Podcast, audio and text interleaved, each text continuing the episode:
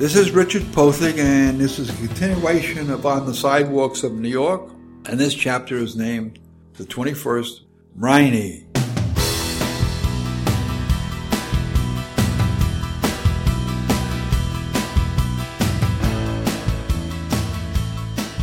Entering Union Seminary was a natural decision for me.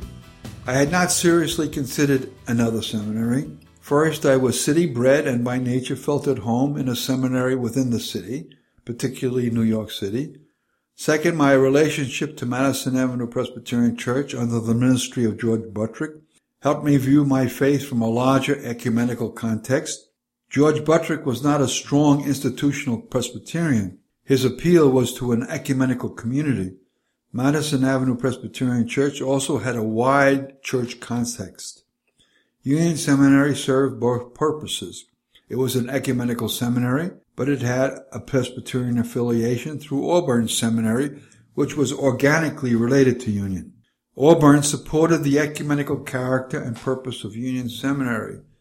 My third reason for attending Union Seminary was the presence of Reinhold Niebuhr on the faculty. Union was Niebuhr's spiritual and physical home. Union had one of the finest religious faculties in the country.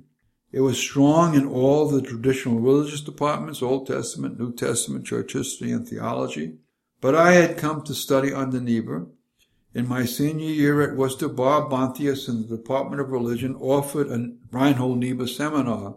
This became a warm-up session for me. Our class concentrated on Niebuhr's definitive theological work, The Nature and the Destiny of Man. Bontius also provided a wide-ranging collection of articles on Niebuhr written by people who were critics of his neo-Orthodox theology, humanists, secularists, pacifists, and theological liberals. I was impressed that so many people, especially those outside the Christian community, had taken on Niebuhr. Their criticism, by and large, centered on Niebuhr's strong stance on human sinfulness. Niebuhr's understanding of sin, which he saw in terms of human pride, cut deep into the lives of people, especially in our desire for power over other people. Niebuhr's critique of power was the key, which led him first to join in the ranks of the socialists.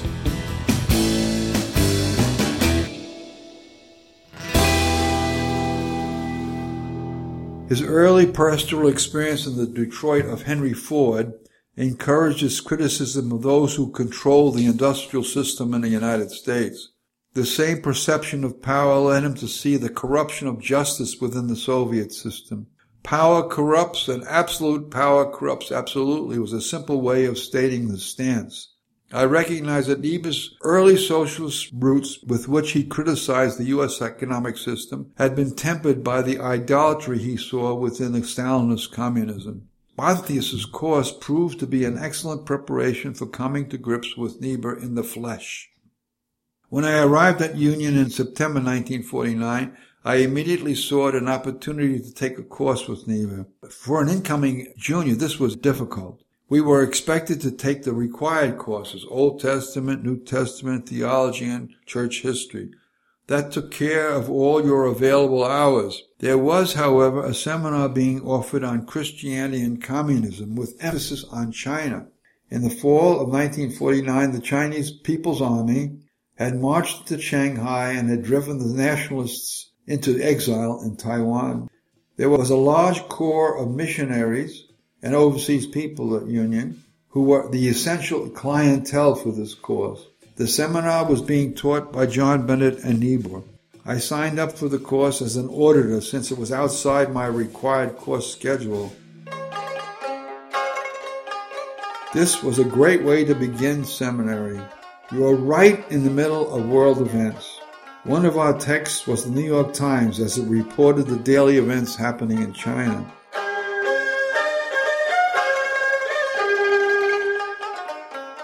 Though Bennett and Niebuhr were leading the seminar, they had an array of informed people who shared their special expertise. Niebuhr showed his wisdom and humility in this course. He knew he was not an expert on Asia.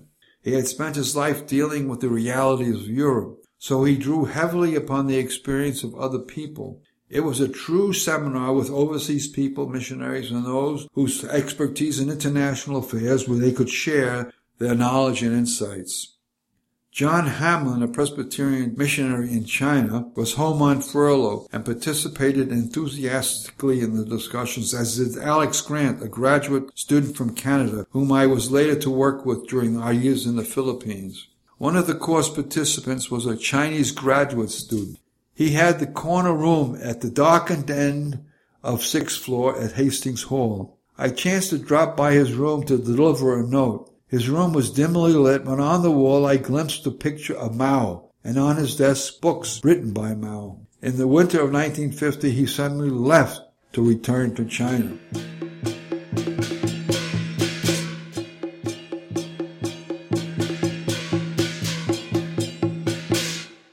It was during this period that Niebuhr was making regular trips to Washington, D C He had been invited by George Kennan to participate in the State Department policy planning deliberations. Niebuhr appreciated Kennan's realism within the American foreign policy, especially in regard to Russia. Niebuhr brought back to the Union discussions the wealth of information he had gleaned from policy deliberations in Washington. He was always cautious of the American tendency toward moralism in international affairs. In his biography of Niebuhr, Richard Fox has an apt quote from Niebuhr: "Egoism is not the cure for an abstract and pretentious idealism. Preoccupation with national interests can quickly degenerate into moral cynicism, even if it is originally prompted by moral modesty. We must be concerned with interests of those whose lives are intertwined with ours and who are locked with us in a common destiny." When it came to the China discussion, Niebuhr was more concerned about communist power in Europe and was less apprehensive about a total communist victory in Asia.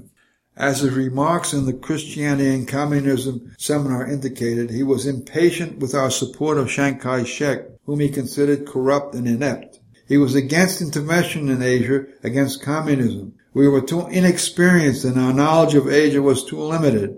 Our attention, Niebuhr believed, should be on Europe and building a solid front against further communist encroachment in Germany. During the seminar, Niebuhr said, "A communist China is not an immediate threat as imagined by some. The communism of Asia is primarily an expression of nationalism of subject peoples and impoverished nations. We still have a chance to espouse their cause and help them to achieve independence and health." Would that we had followed his advice in our tortuous entanglement in Vietnam.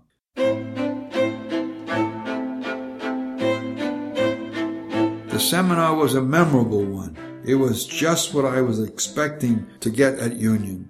I knew I had to fill out my requirements for the Bachelor of Divinity, but I was looking for immediately relevant discussions about the Christian faith in action. I had come to Union to find openings in which the Christian faith would come into direct engagement with the struggles people were facing in the world. I came away from the seminar with one added benefit.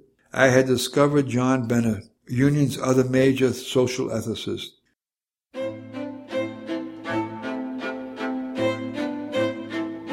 I liked Bennett's calm and measured response to political issues. He provided a balance to Niebuhr's jumping in with both feet. I was to find John Bennett's more measured approach to Christian social ethics a welcome counterpoint to Niebuhr's charismatic and exacting insights into world politics. Niebuhr provided me the inspiration and the worldview. In the German, Niebuhr had a Weltanschauung, a worldview, which was comprehensive and engaging. Bennett provided the framework for making judgments on political and ethical problems. Bennett spoke about the middle axiom, that insight drawn from the biblical ethic which provided guidelines for action which applied to specific political and social situations. Niebuhr was constantly in demand for speaking engagements as well as having many political commitments. He held a major responsibility in the Americans for Democratic Action, A D A, and he was continually on call as a consultant to a variety of world bodies. You had to take whatever opening there was to keep abreast of his thinking.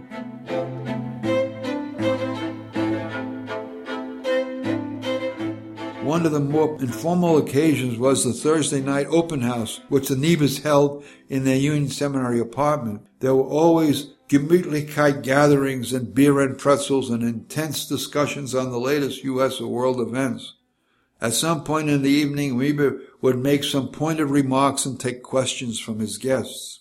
In my middle year, I took his advanced course on Christian ethics. The first semester dealt with the whole array of pre-Christian ethical systems, beginning with the ethics of primitive societies, continuing through the readings in Egyptian and Babylonian ethics, and then into the ethics of the Hebrews, the Greeks, and the Romans, and ending with the ethics of the Indian and Chinese religions. It was a heavy course, one which showed an entirely different side of Niebuhr. I had always thought of him as contemporary, right in the mix of issues. Here he dealt with the distant past. Even his sharpness could not take the edge off the tediousness of ancient laws and practices. At some point, he would come up with an off-the-cuff quip which added a touch of levity to the laborious material. It was as if, knowing he was straining to keep the material lively, he had to maintain his reputation as being au courant.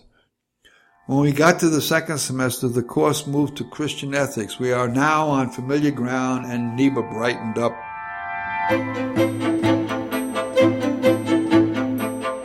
He became effusive, his countenance more intense, his hands more expressive. Here he was himself. This is why he was at Union. His shrewd insights into the application of biblical ethics in our current situation. He built his case for the ethics of love and continually pointed to the ambiguity of living out love ethic in social situations.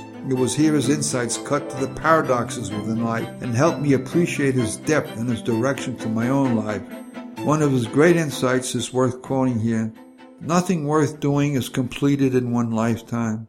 Therefore we must be saved by hope. Nothing true or beautiful makes complete sense in any context of history. Therefore we must be saved by faith. Nothing we do, no matter how virtuous, can be accomplished alone. Therefore we must be saved by love.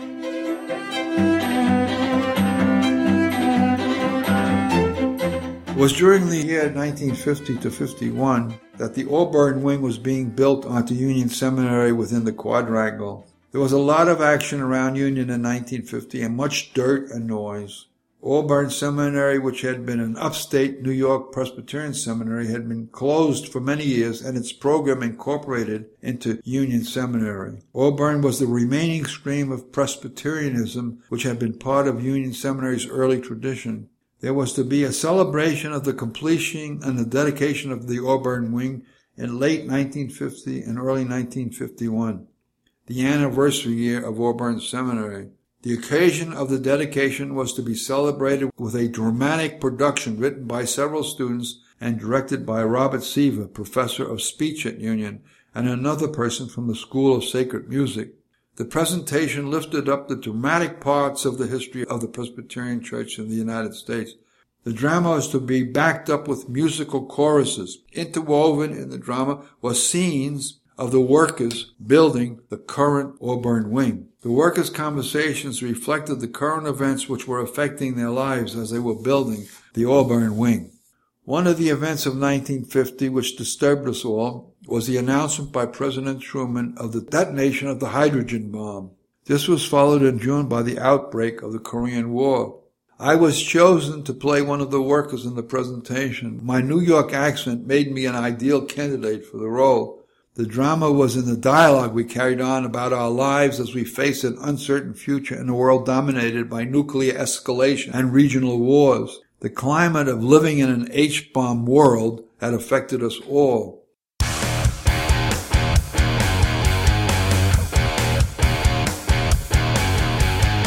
Niebuhr's immediate response to the H-bomb was to worry that our military strategists might be tempted to a quick fix. He said at the time, "We cannot afford morally or strategically to confront the world with such a weapon as the primary source of our defense." But he was also worried that the threat of the use of the H-bomb might lead us to pacifism. Here he believed that nuclear weapons were our ultimate insecurity and our immediate security against the Soviet threat.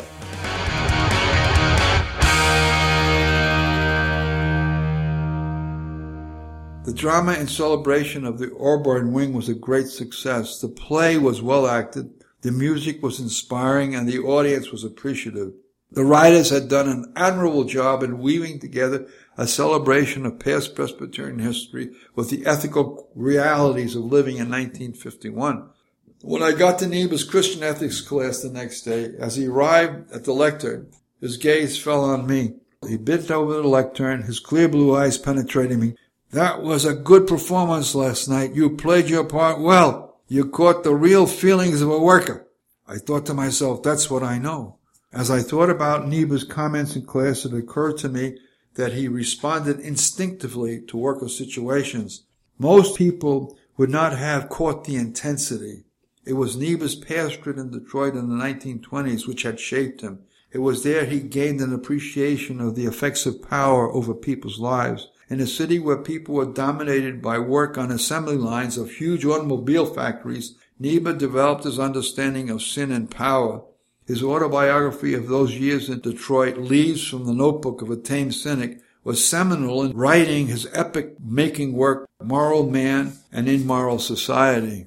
Reflecting on his Detroit experience in nineteen fifty-six, Niebuhr wrote in the preface to the paperback edition of Leaves, "After a quarter of a century in academic life, I can still understand why I was so reluctant to leave the local parish. Academic life seems highly specialized in comparison with the life of a parish priest meeting human problems on all levels of weal and woe and trying to be helpful in fashioning a community of grace in the barren anonymity of a large city. I regret the immaturity with which I approached the problems and the tasks of ministry, but I do not regret the years devoted to the parish."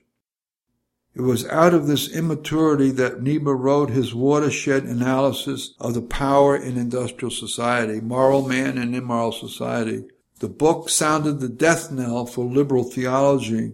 Optimistic response of theological liberals to the Depression left Niebuhr cold. He ripped apart the moral confusion of liberal Christianity, which saw hope in the social statesmanship on the part of business leaders in solving the economic woes of millions of people. Instead, Niebuhr saw the corruption toward which corporate power gravitates, unless it was checked by a countervailing force. Niebuhr's words still hold true today. Political power has been made responsible, but economic power has become irresponsible in society. The net result is that political power has been made more responsible to economic power. It is, in other words, against the man of power or the dominant class which binds the society together, regulates its processes, always paying itself inordinate rewards for its labors. It has been said that Moral Man and Immoral Society was the most prophetic of Niebuhr's writings. Some say the most Marxist. It was published in nineteen thirty-two at the height of the Depression and the closest in time to the Detroit experience he had just left. As I read both Leaves and Moral Man, they were the closest to my own experience. Niebuhr considered both these analyses dated when I attended Union Seminary, but for me they were the reality with which many working people still had to deal. As I was to later discover in Asia, inordinate power, willfully used, was the overwhelming fact of the life of for millions of people. As Niebuhr moved further away from the Depression and his Detroit experience, his view of power became more sophisticated. The idolatry of communism in solving the problems of injustice became one of his main targets.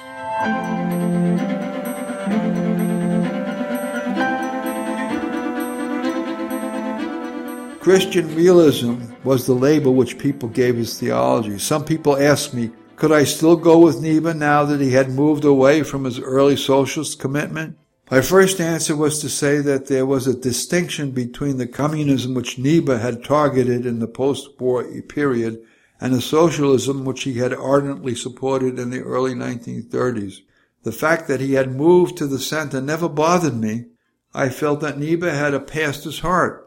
He saw and understood the misery of people, and he responded to the abuse and misuse of power in whatever circumstance.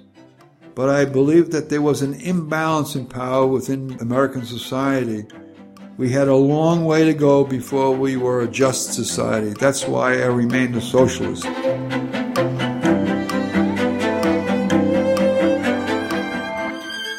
On the international scene, I perceived that Niebuhr's judgments were generally correct, particularly his analysis of the abuse of power in Soviet Union.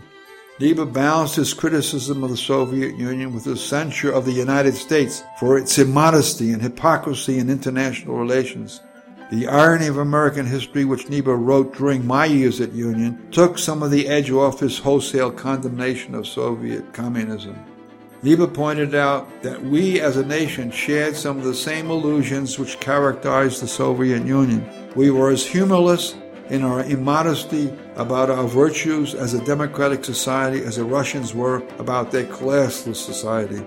No laughter from heaven could possibly penetrate through the liturgy of moral self-appreciation in which the religion of communism abounds.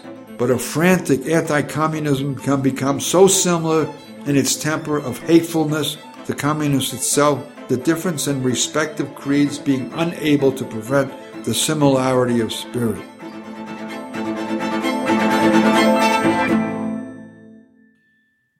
In the latter part of my senior year, Niebuhr had a stroke which effectively ended his active career. Although after a convalescence he continued to teach and to write, his direct involvement in political affairs was severely curtailed. I continued to look for his now infrequent articles in Christianity and Crisis, the Journal of Social Criticism which he helped begin. His articles still had the incisiveness of thought and the grasp of history which were the mark of his early years. He still was labeled a Christian realist. Younger people faulted him for the realism which seemed to give uncritical support to U S foreign policy. John Bennett, who was close to Niebuhr in the nineteen sixties, differed with this view and pointed to his last writings which were critical of U S involvement in the Vietnam War. I took with me from Union Seminary an affection for Niebuhr which has lasted me through my life. He was one of America's most critical thinkers, not only theologically, but politically as well. Many in the academic community, particularly among historians, are indebted to Niebuhr for providing a unique Christian view of the weaknesses and strengths which have evolved in the making of the United States. Beyond his greatness as a thinker, I appreciated his humanity. I admit that I stood in awe of Niebuhr. His intellectual sharpness overwhelmed me. Whenever a piece of his common humanity showed through, it renewed my confidence that he was reachable. I had known that Niebuhr was a baseball fan. In fact, he was a New York Giants fan and went to the Polo Grounds whenever time allowed. That endeared him to me. One time in class, he was caught up in a discussion of the difference between himself and John Bennett. "John Bennett is the real intellectual between us," Niebuhr offered. "When John Bennett gets the New York Times in the morning, he immediately turns to the editorials. When I get the Times, I turn to the sports pages." When classes began in the fall of nineteen fifty-one, New Yorkers were caught up in a down-to-the-wire National League pennant race which pitted the New York Giants against the arch-rivals of Brooklyn Dodgers. The Giants had been counted out of the pennant race as far back as early August. They had stumbled badly in early season, and on August eleventh were thirteen and a half games behind the first-place Brooklyn Dodgers. Suddenly, the Giants caught fire and began a winning streak that brought them into a first-place tie with the Brooklyn Dodgers in the last game of the regular season. This forced a three-game playoff between the Giants and the Dodgers. Wherever I was during the playoffs, I found it ready to listen to and to hear the game. The first game I was on my way up to my fieldwork assignment as a student chaplain at Columbia Presbyterian Medical Center. I spent the crucial part of the game listening to a taxi driver's radio parked outside the medical center. For the third and final game, the Giants and the Dodgers had both won one game. I had an afternoon Old Testament class with James Muilenburg. Several of us took seats in the back of the classroom that afternoon. One of our number had a battery radio and set it up in the back of the room, just audible in the back two rows. James Muilenburg, unaware of our knavery, had gotten all wound up in his lecture, which was exciting in itself. The game came down to the bottom of the ninth inning, and the Giants were behind Brooklyn five to three.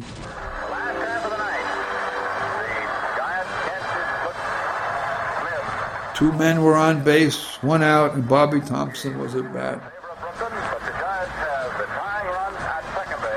The ears of the faithful had become extrasensory. None of us were hearing what Muilenburg was saying, but leaning far back in our seats to pick up the announcer's voice.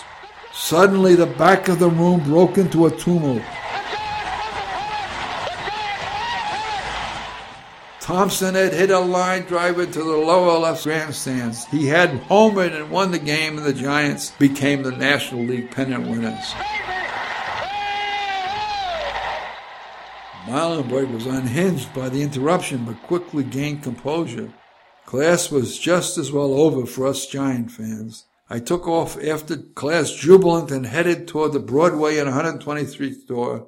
I got out the door, and there coming up the street was Niebuhr walking his dogs. He looked at me, his face breaking out in a big grin. I knew he had heard the news. "That's what I like about those Giants. They're existential," said Riney. "They're up and they're down, they're down and they're up." That's the way I like to remember Niebuhr. His theology even encompassed the New York Giants.